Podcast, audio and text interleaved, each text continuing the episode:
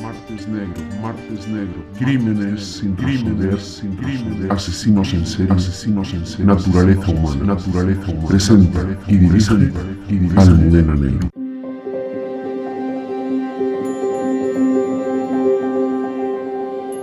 Muy buenas tardes amigos de Martes Negro. Hoy es 21 de junio y como siempre vamos a hablar aquí en Radio Libertad de naturaleza humana, porque el mal, el mal en estado puro existe. No podemos justificar los asesinatos y los crímenes ocultándonos detrás de patologías mentales en numerosas ocasiones. Es el caso, por ejemplo, de los asesinos de la banda terrorista ETA, que tanto sufrimiento y tanto dolor han causado a la sociedad española desde los años 70. Hoy dicen que la banda está desaparecida, sí, desaparecida que no disuelta.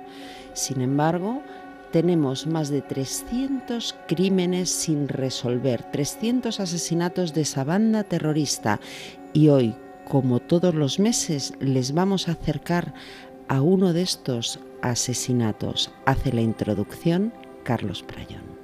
El 31 de enero de 1991 fue asesinado a tiros en el barrio bilbaíno de Ocharcoaga el guardia civil Francisco Díaz de Cerio Gómez.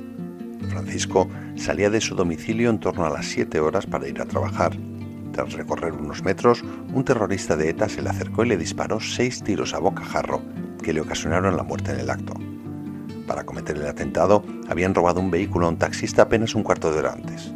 Con el taxista en el maletero, se dirigieron a asesinar al ex guardia civil. Tras el asesinato, abandonaron el coche con el taxista dentro en la carretera de Iparsusi. Sobre las 7 de la mañana de ese día 31 de enero de 1991, al menos dos personas no determinadas pertenecientes a la organización terrorista ETA se desplazaron en un taxi robado al barrio de Ocharcoaga en Bilbao, donde entre los bloques 71 y 72 localizaron al exmiembro de la Guardia Civil don Francisco Díaz de Cerio Gómez, contra el que dispararon al menos cinco proyectiles con una pistola, con ánimo de acabar con su vida, alcanzándole en otras zonas vitales de su cuerpo y falleciendo en el acto los terroristas llegaron en el taxi matrícula Bilbao 5981-BB, que sobre las 6 horas de aquella mañana tomaron en la parada de taxi cita en el Teatro Arriaga de Bilbao. Los miembros de ETA solicitaron que les trasladasen hasta el Calero, cerca de Basauri. Durante el recorrido se identificaron como miembros de ETA al conductor don Félix Hospital Ruiz y le obligaron a detener el vehículo y a introducirse en el maletero continuando la marcha al barrio de Ocharcoaga, donde realizaron la acción homicida yendo posteriormente en el mismo taxi hasta el camino de Ibarsusi, donde lo abandonaron con su propietario encerrado en el interior del maletero. El asesinato fue reivindicado por la organización terrorista ETA a través de un comunicado difundido el 16 de febrero de 1991 en el diario Egin y en el diario de ella al día siguiente. La víctima, que tenía 41 años de edad en el momento de los hechos, había dejado la Guardia Civil 10 años antes y trabajaba en la empresa Iberdrola. Dejó viuda y dos hijos, Francisco Díaz de Cerio fue miembro de la Guardia Civil de 1974 a 1980, cuando abandonó voluntariamente el Instituto Armado y entró a trabajar en la central nuclear de Lemóniz. Posteriormente se integró en Iberduero, donde realizaba la tarea de lectura de contadores en domicilios particulares. Cuando fue asesinado era miembro activo del sindicato UGT. Tenía 41 años y era natural de la localidad vizcaína de Baracaldo. Sus dos hijos tenían 15 y 17 años. Su asesinato fue reivindicado por la organización terrorista ETA a través de un comunicado difundido el 16 de febrero del año 91 en el diario Egin, diario de cabecera de Batasuna, y al día siguiente en el diario nacionalista de ella. Juan Carlos Iglesias Chouzas, alias Gaddafi, fue detenido en Tarnos, en Francia, nueve años después, en concreto el 2 de febrero del año 2000, siendo condenado por los tribunales franceses a una pena de prisión de 10 años en el año 2002. El 3 de marzo del mismo año 2000 fue solicitado por el gobierno español su extradición por este crimen y en noviembre de 2001 se produjo una entrega temporal por cuatro meses con fecha 1 de julio de 2003 para posteriormente solicitarse el cumplimiento de la pena que tenía pendiente en Francia en nuestro país, toda vez que Gaddafi había sido entregado a España en aplicación de la Convención del 21 de marzo de 1983 sobre el traslado de personas condenadas y con su consentimiento permaneció desde entonces en España. En julio de 2009 se dictó auto de procesamiento. Se concluyó el sumario por el juzgado en septiembre del año 2013 y se reabrió de nuevo por auto judicial en junio del año 20. En mayo de 2022, la Audiencia Nacional absolvió a Gaddafi, a Juan Carlos Iglesias Chouzas, por su participación en el atentado, al aplicarle una sentencia reciente del Tribunal Europeo de Derechos Humanos, con sede en Estrasburgo, en relación con las declaraciones hechas por detenidos en situación de incomunicación sin la presencia de un abogado de su elección, cuando esta limitación no ha sido suficientemente motivada. No es la primera vez que el juez José Ricardo de Prada de la Audiencia Nacional absuelve a un terrorista en aplicación de esta sentencia. Había absuelto previamente a Letarra Gorka Palacios por un atentado que realizó en Madrid en el año 2001 y que causó nada menos que una veintena de heridos. De este caso, donde no se va a hacer justicia, vamos a hablar, como siempre, con la abogada de la Asociación de Víctimas del Terrorismo, Carmen Ladrón de Guevara. Muy buenas tardes, Carmen. Buenas tardes, Almudena. Bueno, desolada me he quedado. No hay justicia para la familia de Díaz de Cerio. Pues todo apunta a que después de esta reciente absolución de Gaddafi, pues esta familia se quedará sin poder hacer justicia por el asesinato de su marido y su padre. Pero yo no acabo de entender bien. Se absuelve a día de serio este juez, que no es la primera vez que absuelve a un etarra, todos conocemos quién es el juez de Prada, le absuelve en aplicación de una sentencia posterior y da exactamente igual que se sepa que es el asesino. Bueno, es verdad. Cuéntanos por qué le absuelve. Es verdad que este caso que es uno de esos más de 300 casos que están sin resolver, de los que venimos hablando en este programa. Y, este en concreto, pues, pues bueno, es uno de esos casos en los que podemos tener la certeza policial por declaraciones eh, policiales de otros miembros de ETA de quiénes han sido los autores, pero que éramos muy conscientes de que esa prueba para llegar a juicio pues era muy débil, ¿no? Y tal y como están las cosas ahora en la Audiencia Nacional, pues hace 20, 25, 30 años, pues con una declaración policial no ratificada en sede judicial, eh, hay sentencias condenatorias. O sea que él confesó delante de la policía y luego en no este se caso no En este caso no fue él, sino que fueron otros miembros le señalaron ante que la le policía. señalaron ante la policía como uno de los responsables de este atentado. Estuvo archivado durante mucho tiempo y es otro de esos casos, ya hemos hablado de alguno más eh, en este programa, que gracias pues al empeño ¿no? de la familia, yo en este caso eh, yo no fui la abogada, pero bueno, sí que estuve presente en el juicio como público porque me interesaba especialmente, pues bueno, es de esos casos que gracias pues al, empeño y al empuje de, de la familia, pues se consiguió que efectivamente hace unos meses, a principios del año 2022, finalmente Gaddafi se sentara en el banquillo de los acusados, siendo conscientes de que el acervo probatorio era muy débil. ¿Qué es lo que pasa? Que además eh, contábamos con una baza en contra de, ese derecho de las víctimas, ¿no? que era pues que en enero de este año el Tribunal Europeo de Derechos Humanos pues había dictado una sentencia reconociéndole a un etarra que se le había vulnerado su derecho a un proceso justo porque había prestado las declaraciones en régimen de incomunicación. O sea, sin presencia de un abogado. Sin presencia de un abogado de confianza. Cuando en nuestro ordenamiento jurídico, nuestra ley de enjuiciamiento criminal prevé la posibilidad de incomunicar a detenidos, y esa incomunicación, entre otras limitaciones, lleva aparejada que en vez de que tú puedas tener un abogado de tu confianza, te pongan un abogado de oficio. En el caso de ETA ha quedado más que demostrado y además hemos tenido juicios eh, que los abogados formaban parte de la propia organización. Por lo tanto, esta medida de incomunicación era muy importante para no, eh, frustrar la operación policial. Mm. Entonces, esta medida de incomunicación en, casos de criminalidad organizada es muy importante.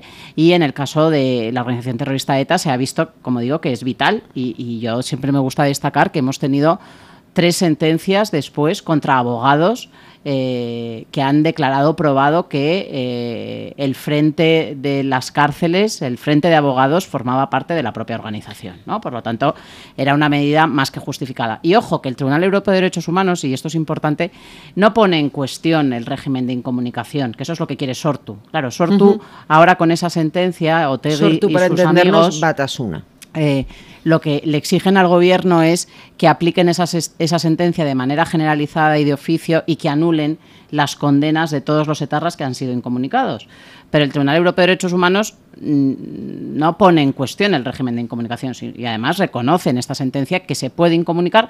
Lo que pasa que sí que es verdad que dice que hay que individualizarlo y que en el, en el caso de ese etarra, que era eh, Xavier Tristain, pues como no se había individualizado, eh, le reconoce que se le había vulnerado su derecho a un mm. juicio justo. A Tristain al cual detuvieron, ¿eh? A finales de mayo otra vez. Y finalmente, además, eso es importante decir, ¿no? Que, que al final, eh, recientemente una vez que Estrasburgo reconoce que le han vulnerado el derecho, pero eso no quería decir para nada que anularan que sea inocente. El Tribunal Supremo revisó en base a esa sentencia y dijo que ¿vale? De acuerdo, que se podía haber vulnerado el derecho a un juicio justo, que por eso el Tribunal Europeo de Derechos Humanos le reconocía una indemnización que iba a reparar ese daño moral, pero que había otras muchas pruebas, además de esa declaración policial, eh, que le incriminaban y por eso ordenó su detención y a día de hoy está cumpliendo el resto de la condena. ¿Qué es lo que pasa? Que hay un juez en la Audiencia Nacional, del que por desgracia ya hemos hablado en estos micrófonos,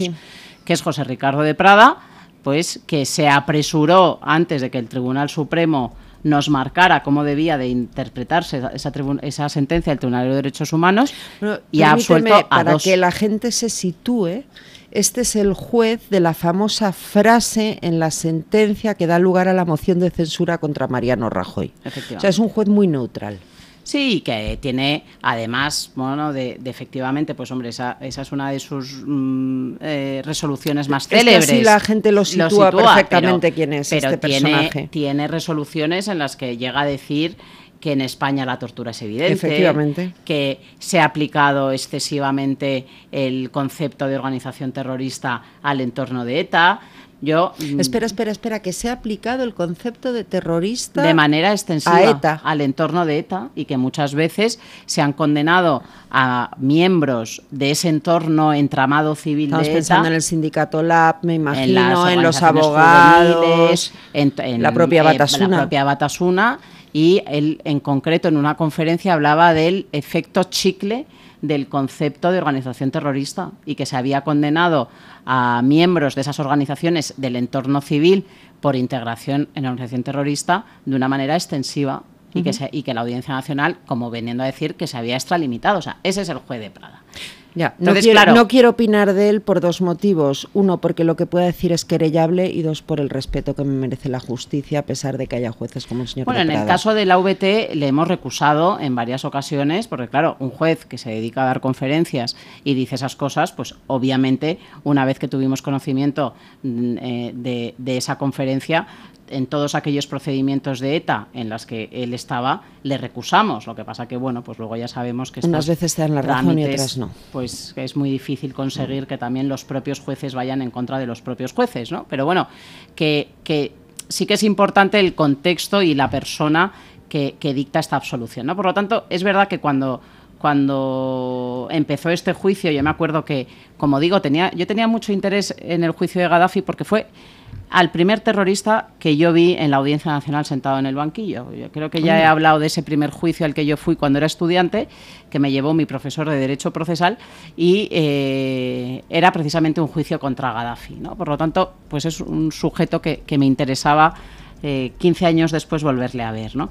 Claro, cuando yo llegué a la sala de la Audiencia Nacional como público, como digo, en este caso no era abogada, y claro, en cuanto me siento, veo que está José Ricardo de Prada como uno de los miembros del tribunal, que encima es el ponente, es decir, era el encargado de redactar la ponencia de la sentencia.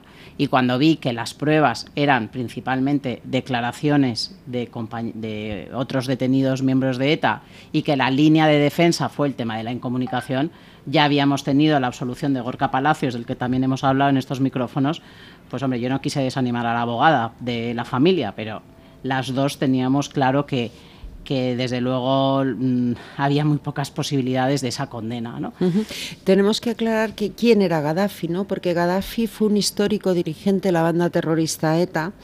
Eh, que ha sido condenado por más de 15 asesinatos. O sea, es que no estamos hablando de una persona que pueda haber dudas, que no, es que estamos hablando de un dirigente de ETA, que, que asesinó a día de Cerio. Sí, sí, sí. A este padre. Y, bueno, eh, niños, bueno, esto tampoco hacen distinciones, ¿no? Los terroristas, pero efectivamente no, no es un cualquiera, ¿no? Hombre, para mí son todos terroristas, pero bueno, en el caso de Gaddafi, pues pues es verdad que es una persona, una figura es que era un dirigente destacada dentro de dentro de Fue jefe del comando Vizcaya, ¿no? Sí, bueno, entre otros, ¿eh? porque son de esos que tienen trayectorias eh, como digo yo, de libro, ¿no? que empiezan siendo mindundis y van ascendiendo y, acaban siendo jefes. Por lo tanto, al final estos miembros de ETA tienen muchos juicios, ¿no? nos ha pasado con Amboto, porque tienen algunos como como autores, materiales, como autores materiales, luego otros como jefes, mm. entonces al final van su participación y su responsabilidad dentro de la organización es muy importante. ¿Qué efectos reales va a tener la sentencia?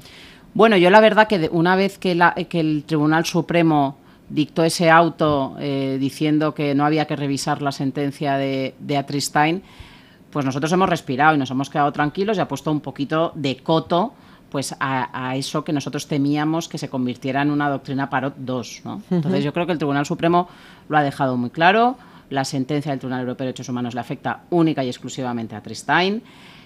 Europa no ha puesto en cuestión el régimen de incomunicación, por lo tanto, lo que habrá que ver, claro, de ahora en adelante, pues hombre, aquellos casos, si ya cuando le cae a José Ricardo de Prada y algún otro de ese sector en la audiencia, pues por desgracia ya sabemos que son condenas difíciles, pues bueno, en estos casos, pues desde luego por del Departamento Jurídico de la VT llevamos un mes estudiando este tema y fijando una estrategia procesal para hacer frente a, a este argumento para poder limitar al máximo los efectos de la sentencia. ¿no? Y yo creo que, que es muy importante ese auto del Tribunal Supremo que lo ha limitado mucho y que además ha dicho que no, eh, el hecho de una declaración prestada en régimen de incomunicación no implica una violación de derechos necesariamente. Pero si es que además eh, eh, el régimen de incomunicación no es solo para terroristas, es que aquí estamos hablando como la doctrina Parot, que por cierto, es que déjame ejercer de abogado del diablo, porque cuando se dicta la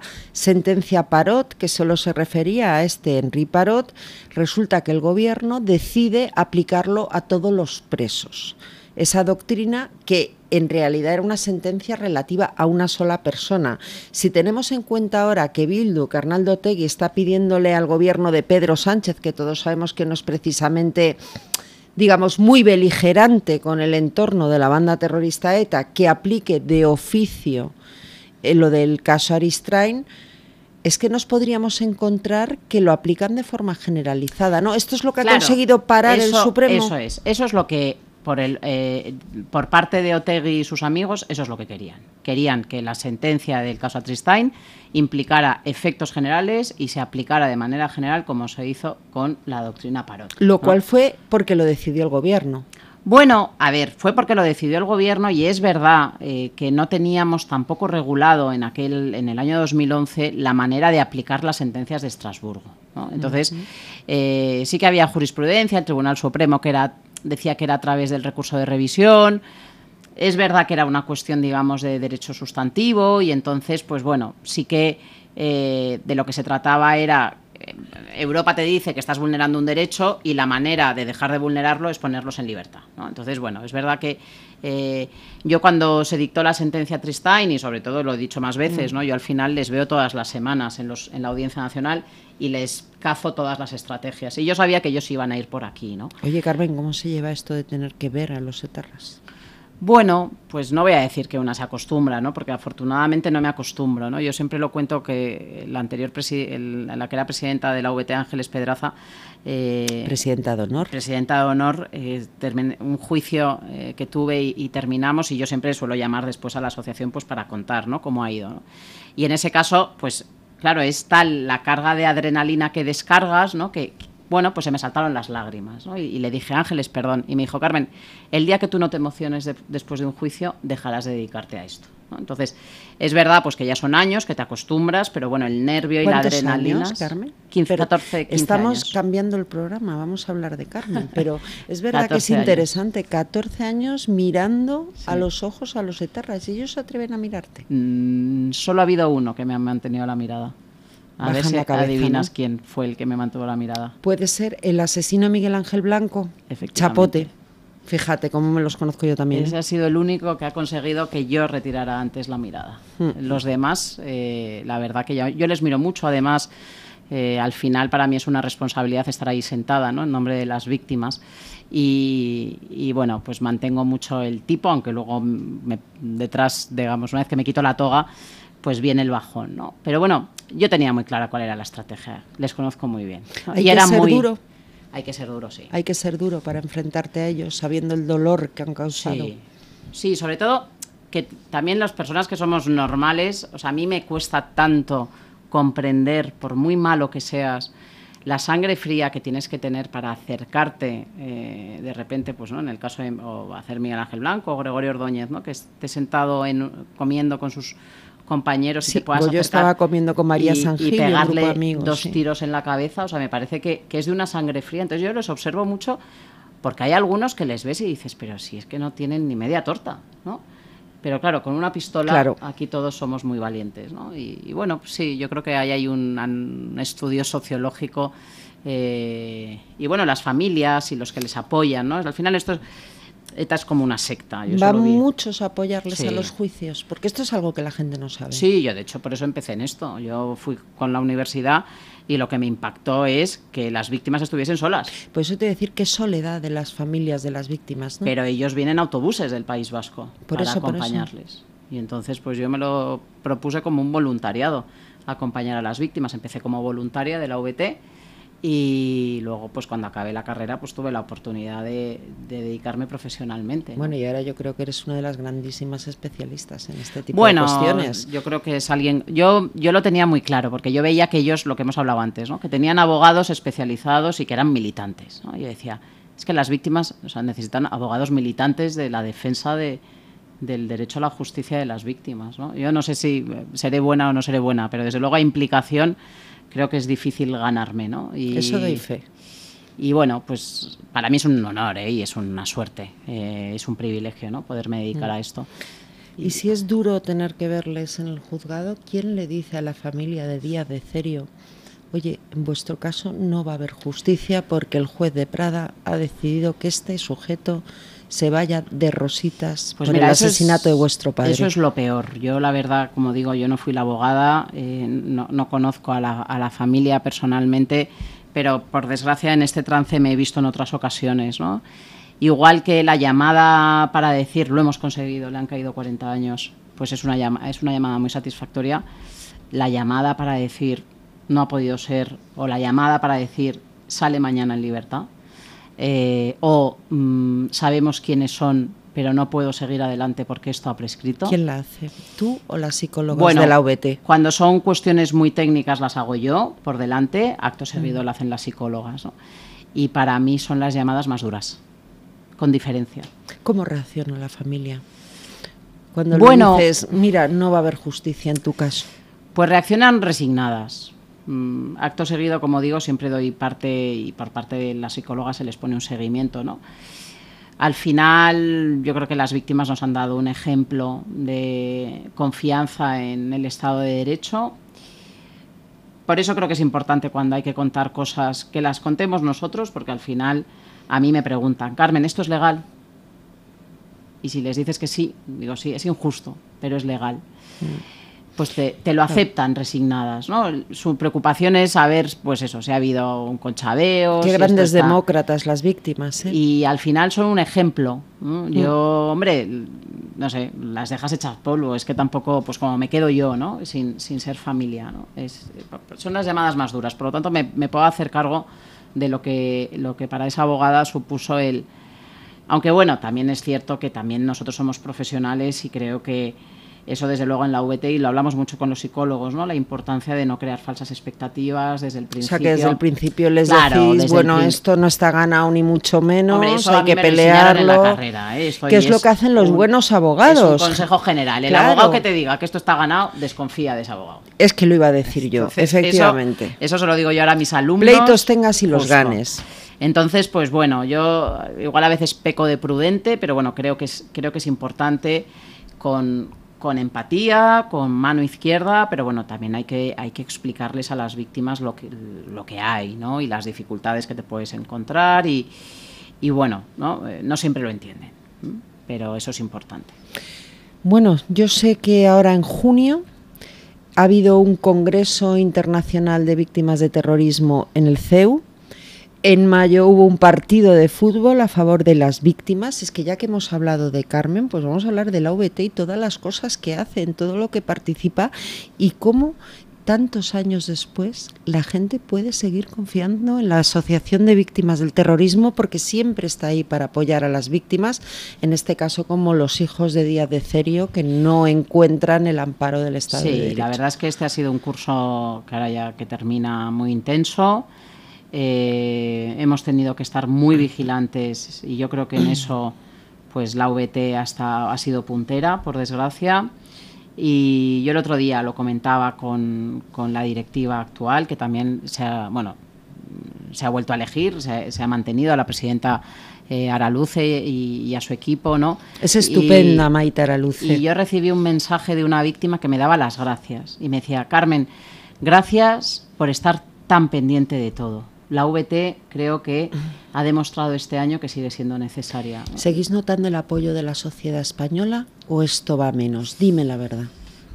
A ver, yo creo que el apoyo de la sociedad española lo seguimos notando y, y, al final siguen empatizando. Lo que pasa que es verdad que también hay mucho desconocimiento, que cuando dices que eres la abogada de la Asociación de Víctimas de Terrorismo, la reacción primera te, suelen decir, bueno, ya no tienes mucho trabajo, ¿no? Eh, por eso te iba a decir. Entonces, pero porque ya de esto no se habla, sois muy pocos los periodistas que habláis de esto. Es que hay gente que dice que ETA ya no existe. al final esto es... la gran mentira de los medios de comunicación. A ver, tú lo sabes bien y al final si por desgracia, ¿eh? y es algo que yo me, resistí a aceptar, si los políticos no hablan de esto, los medios no hablan de esto. Si los medios no hablan de esto, la sociedad no está concienciada. Y al final es la pescadilla que se muerde la cola. ¿no? Y a mí hubo un día una periodista que me dijo, Carmen, es que un minuto de televisión es muy caro. Lo es. Carmen, pero aquí es que estamos fuera de tiempo, me están diciendo, en Martes Negro vamos a seguir en Radio Libertad dando voz siempre a las víctimas del terrorismo, porque es a quienes les debemos nuestra libertad y la democracia española. Muchísimas gracias, Carmen. El mes que viene nos volvemos a ver. A ti, Almudena, siempre.